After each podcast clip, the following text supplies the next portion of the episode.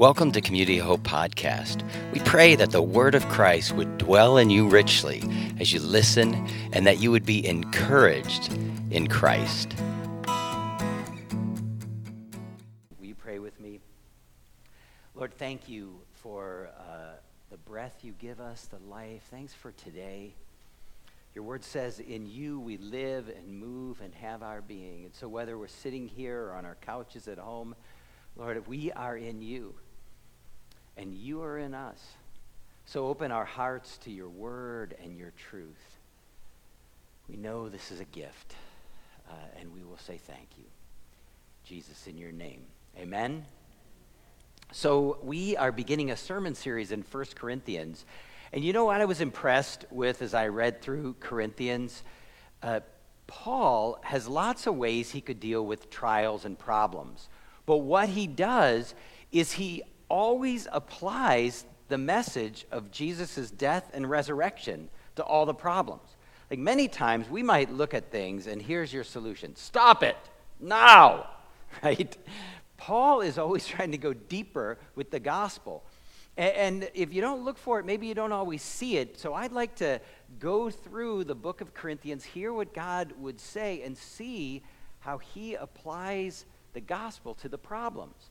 Now, usually we curse problems, but let's face it, you would not have a lot of scripture and a lot of the letters had there not been problems. These are church problems that he's writing about. And sometimes we're like, oh, I need to get a better church because they got less problems over there. But maybe the problems help us come to know Jesus even more. And I hope that's the case. So we want to uh, look at look at Corinthians through gospel eyes.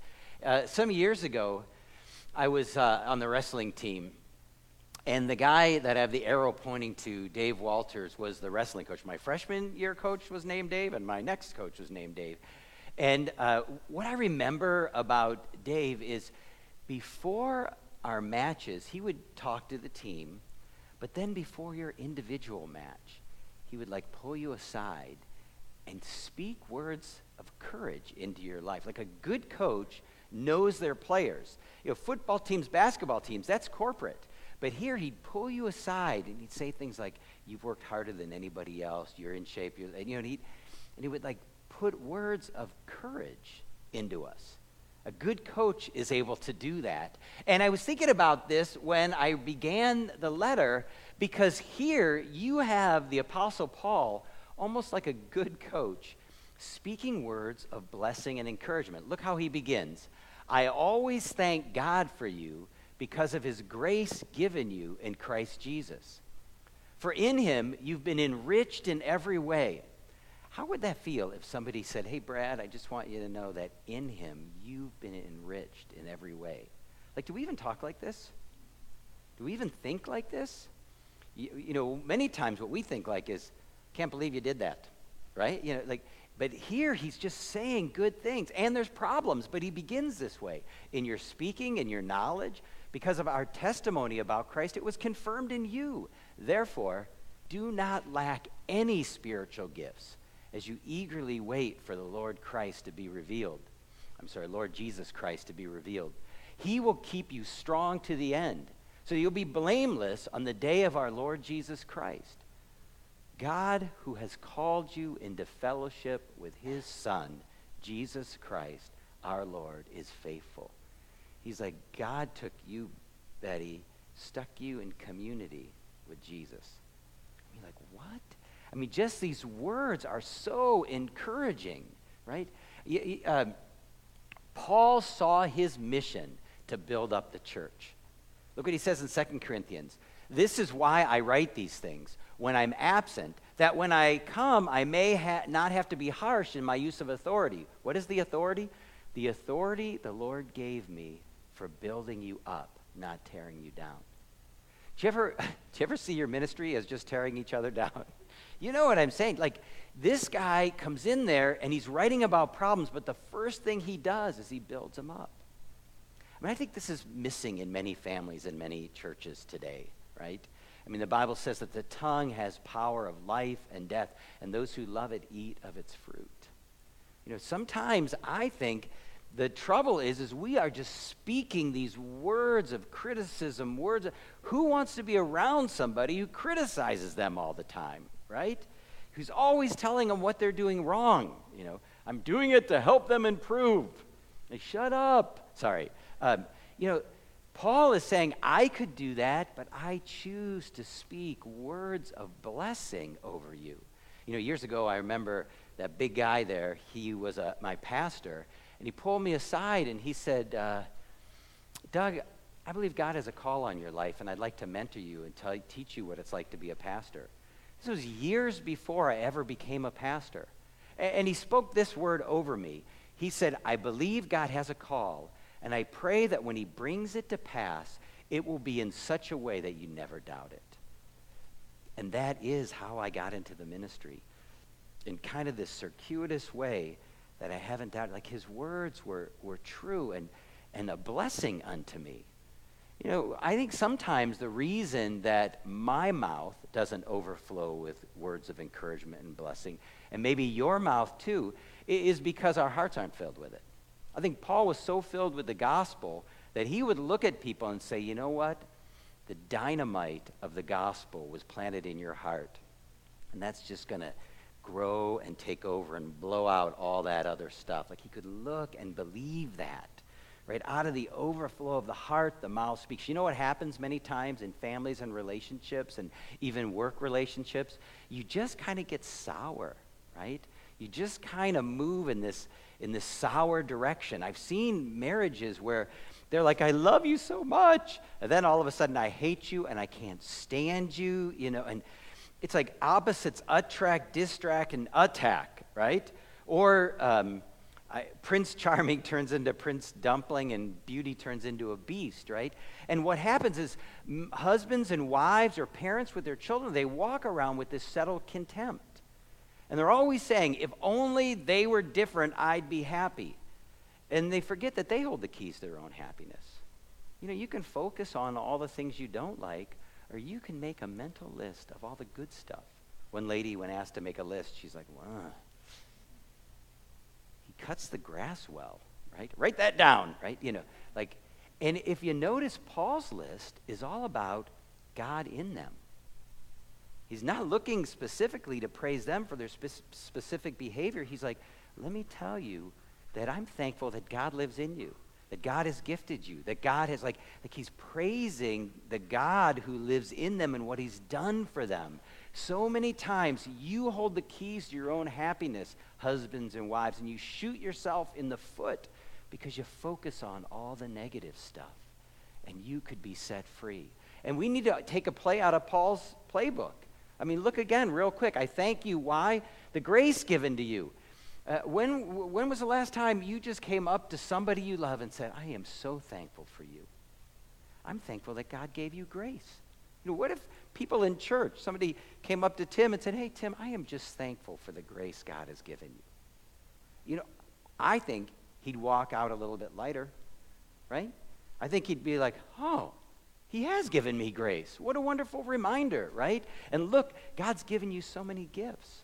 If the spirit that raised Jesus from the dead lives in you, then, then, then he's going to give life to your mortal body even today. I think Christians need to have quivers full of spiritual compliments. And you need to be taking these uh, quivers and you need to be aiming your arrow at the hearts and minds of the people around you. Do you, do you know what I mean?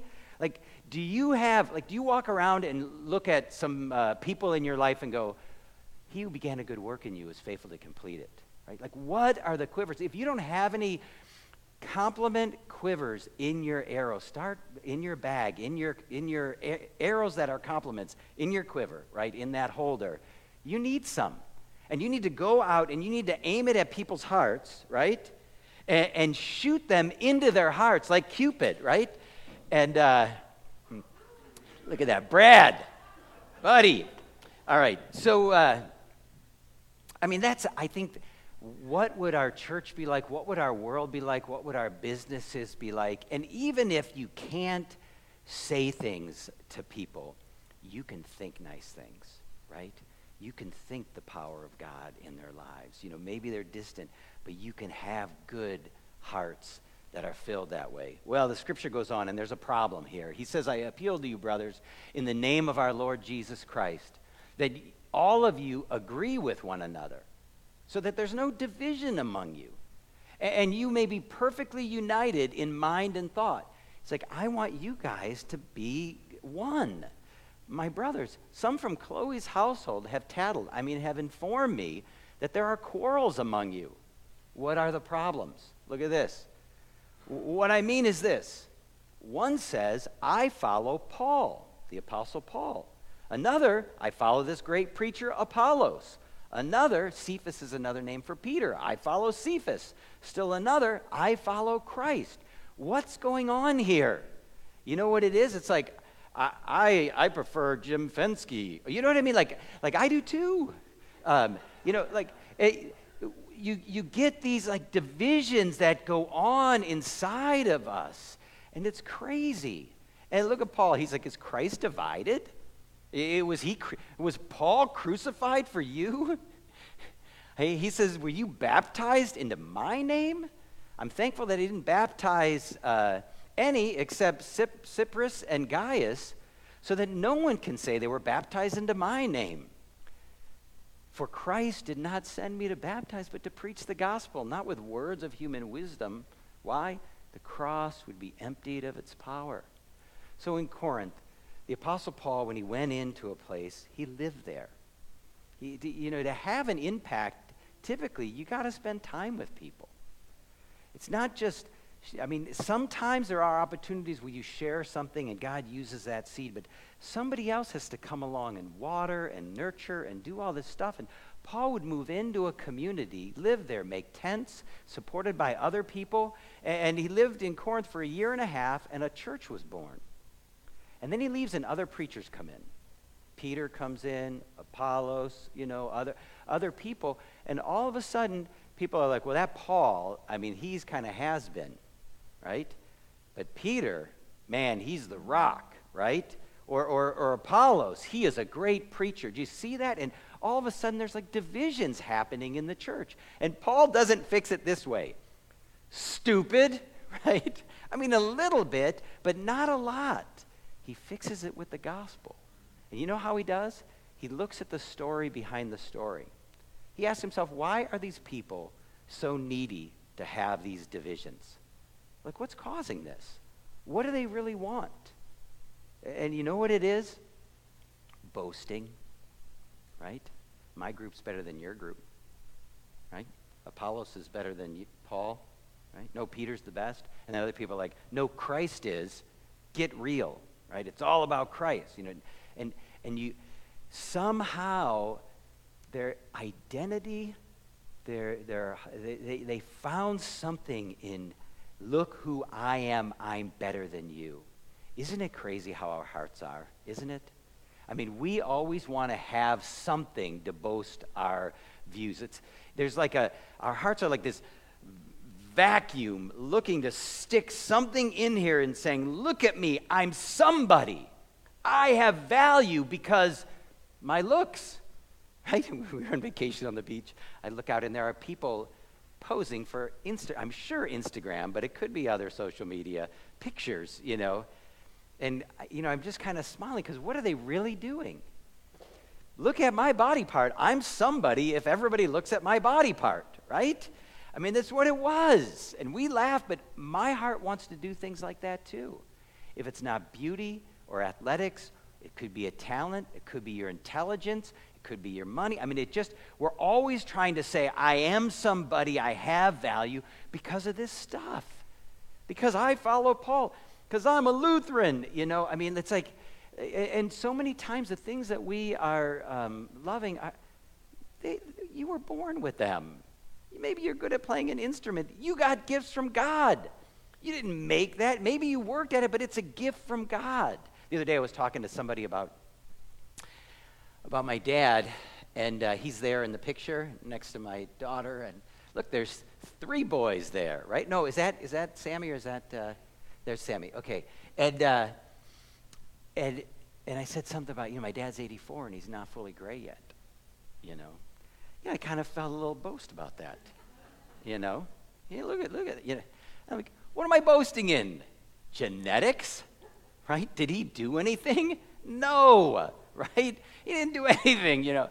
You know, it, this is, it's so easy to kind of misplace our boasts. Jeremiah is, uh, is who Paul actually is referring to at the end of this chapter when he said, Let him who boasts boast in the Lord. I believe he got it from this section here. And it says, This is what the Lord says Let not the wise man boast in his wisdom, let not the strong man boast in his strength, nor the wealthy in his riches. This is not new, is it? Right? No?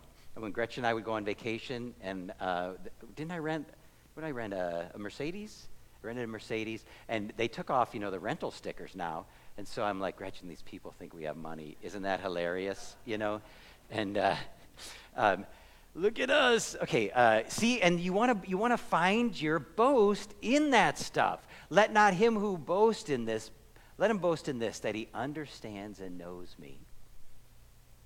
Like on your last day, when, when you take your last breath, you're not going to boast in your money. It's this knowledge of God, isn't it? that he that I am the Lord, that I exercise loving devotion, justice and righteousness on the earth. For I delight in these things, declares the Lord.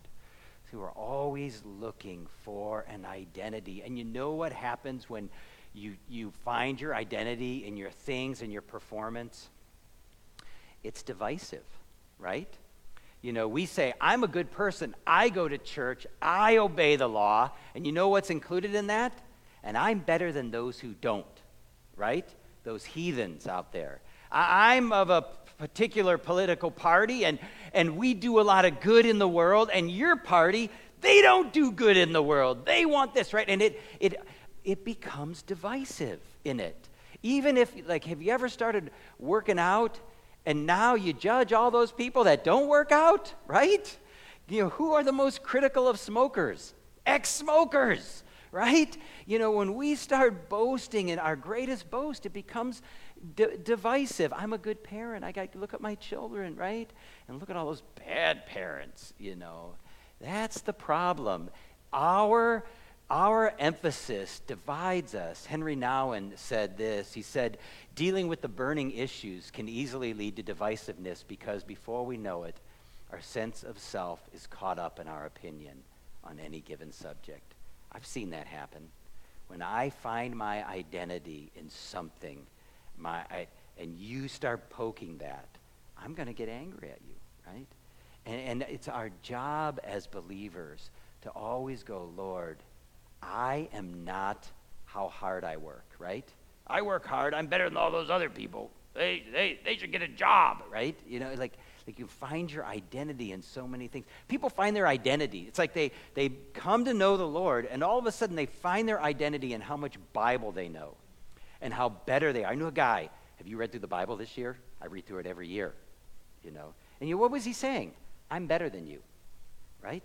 We can use religion to do that. You know what I do? Like, I love the gospel. And I can look at somebody who doesn't get the gospel, and I can be like, ah, oh, they don't get the gospel. Yeah, you could be proud that you get the gospel and I'm better. It's amazing what sin does in our hearts. And even in our, like, we can be like, I got the best theology. If your theology doesn't move you to love, I don't care what your theology is, right? If it doesn't move you to look more like Jesus, more compassionate, more kind, more loving, wh- there's something wrong with your theology, or it's only hit your head and it hasn't hit your heart. You know, sometimes we go, well, I'm of this ethnic group, and my ethnic group is better than all other ethnic groups. You, you know what I'm saying? And, and we boast in our ethnicity, you know. And somebody gets close to that and starts pointing, and man, what do you do? You demonize them, right? You start make, you start painting a character of them, yet you hate them in your heart. We see this today with our politics, don't we? I mean, when your boast is the greatest boast is political, you demonize the other party. It's like nuts. It's crazy. Tim Keller said this You can have a family, you can be proud of your race, you can be involved in political causes, but when it's your ultimate boast of the soul, your soul says, This is how I know I'm okay, this is how I feel good about myself, this is the way in which I deal with the battlefields of life. you know, I'm in a political party and, and we're doing what the world really needs, then you're going to demonize and villainize and marginalize people who aren't voting for you. The human heart wants to do this so badly. So, what do you do? What do you do when you find this in your heart? I find it in my heart. What do you do when you find it in your heart? I think it's the message of the cross that we have to constantly remind ourselves of. Martin Luther said, we have to beat it into our heads regularly, daily. I need your help, and hopefully I can help you with this too. Look what Paul said. He says, The message of the cross is foolishness to those who are perishing, but to those who are being saved, it's the power of God. You want more power in your life to love? Then you need to get the cross more. Not just intellectually, not just an example. You need to get it down deep that his death was for you and for me right? What we're doing when we're trying to f- divide and we're trying to find something to boast in, we're really, we're really just trying to get the applause of people, aren't we? I love uh, my granddaughter, Isabella. She's like one ish, and she'll put two blocks together, these big Legos, and then clap. Yay! she'll put a block through a hole and then clap, you know, like, look. And it's so innocent and beautiful. And I think that's our heart's desire. It just is aimed in the wrong way. You and I long for the well done, good and faithful servant. And we need to work the gospel in because the cross says, I love you so much that you deserve to have like rotten fruit thrown at you right? But I took all that derision so that you could have the praise of heaven. And when we learn to get the praise of heaven, it detaches us. And we can, we can move out into the world in love. It, it changes things. This week I posted something on Facebook, and I did something I don't always do. I go, What do you think? So I posted, uh, Because our nature tends downward, we need to be aware of sin in our lives. My experience uh, in, in my experience, if you rationalize a sin long enough, it becomes difficult to repent because it's so natural, it's hard to see it as wrong. I totally agree with that statement that I read that morning. And a lot of people commented, and one person commented this. I've known this, uh, this guy since college. And, uh, and he's a bright, he's a real intelligent guy. And he said uh, to me, the starting premise is flawed because our natural, uh, because our, uh, I'm sorry, because our nature tends downward. I don't think this is true at all. I'm not sure that he's a, he wasn't a believer in college. Um, and what is he saying? He's saying, I don't see the human heart as evil, right? Now, I, I could have gone on and been like World War I, World War II, the Holocaust, Pol Pot, Stalin, Lenin, right? You know, you could just, like uh, blankets of smallpox to the Indians, you know, Trail, trail, trail of Tears you know, slavery. I could have just like gone, uh, gone, wait a minute, you know. But I thought, why get into some kind of argument on how wicked those people are or other people have been? Why not just admit my wickedness? And so I said, you know, for me, the knowledge of my downward nature is positive. When I remember I'm a big sinner, it produces a perspective of humility because I'm no better than anyone else. And yet, when I remember Jesus loves this big sinner enough to die for my sins. He looks me he looks at me in love. I'm the apple of his eye. I have confidence. Used to be I was only confident when I was living up to my standards, but now my enoughness is found in the work of Christ. When you have that, you're able to have differences and still love. I, I was uh, listening to a Mockingbird podcast, and they uh, referenced an article. Um, and in the article, it says, No sense, love across political divides. And this is where I wished I had my glasses with me. He says, Life is not politics. That's, that has not been so obvious in these months. Everything is qualified or disqualified by whether you want the president to be our president or not. There is less and less tolerance, more and more nullification of any validity, of any credibility, depending on what, what, what you believe is best for government. People speak of resol- revolution, saving our country, fascism, when we're having an election in a month. But love does not respect these concerns. And they go on to talk about Justice Anthony Scalia and Ruth Bader Ginsburg. Both of them have passed. And they said that they were fully politicized. One was a rock of conservative thought, the other an icon of liberal theory. But they also loved each other. How could they possibly love each other? Scalia, a, a, robust Catholic, Ginsburg, a non observant Jew, one a hunter, the other a thinker, one a white male at a time when white males ruled, the other a woman at a time of uh, opposition and prejudice. But they loved each other. And those who knew them say they loved the opera, food, and of course the law. But that's not why they and their spouses love being together. This weekend, Ginsburg's passing and Anthony, Scalia's son, Christopher, revealed the secret sauce of their love for each other. They laughed. It's because in the end, they knew that their passions did not define them. God had already done that. You know, when we allow the cross and God's love to define us, we're able to move out into the world in love. Would pray with me? Lord, thank you for all the gifts that you give us. I pray that your gospel would penetrate our hearts and our minds. Jesus, more deeply. In your name I ask this. Amen. Thanks for listening. For more information about Community of Hope, go to www.cohchurch.com. God bless you today.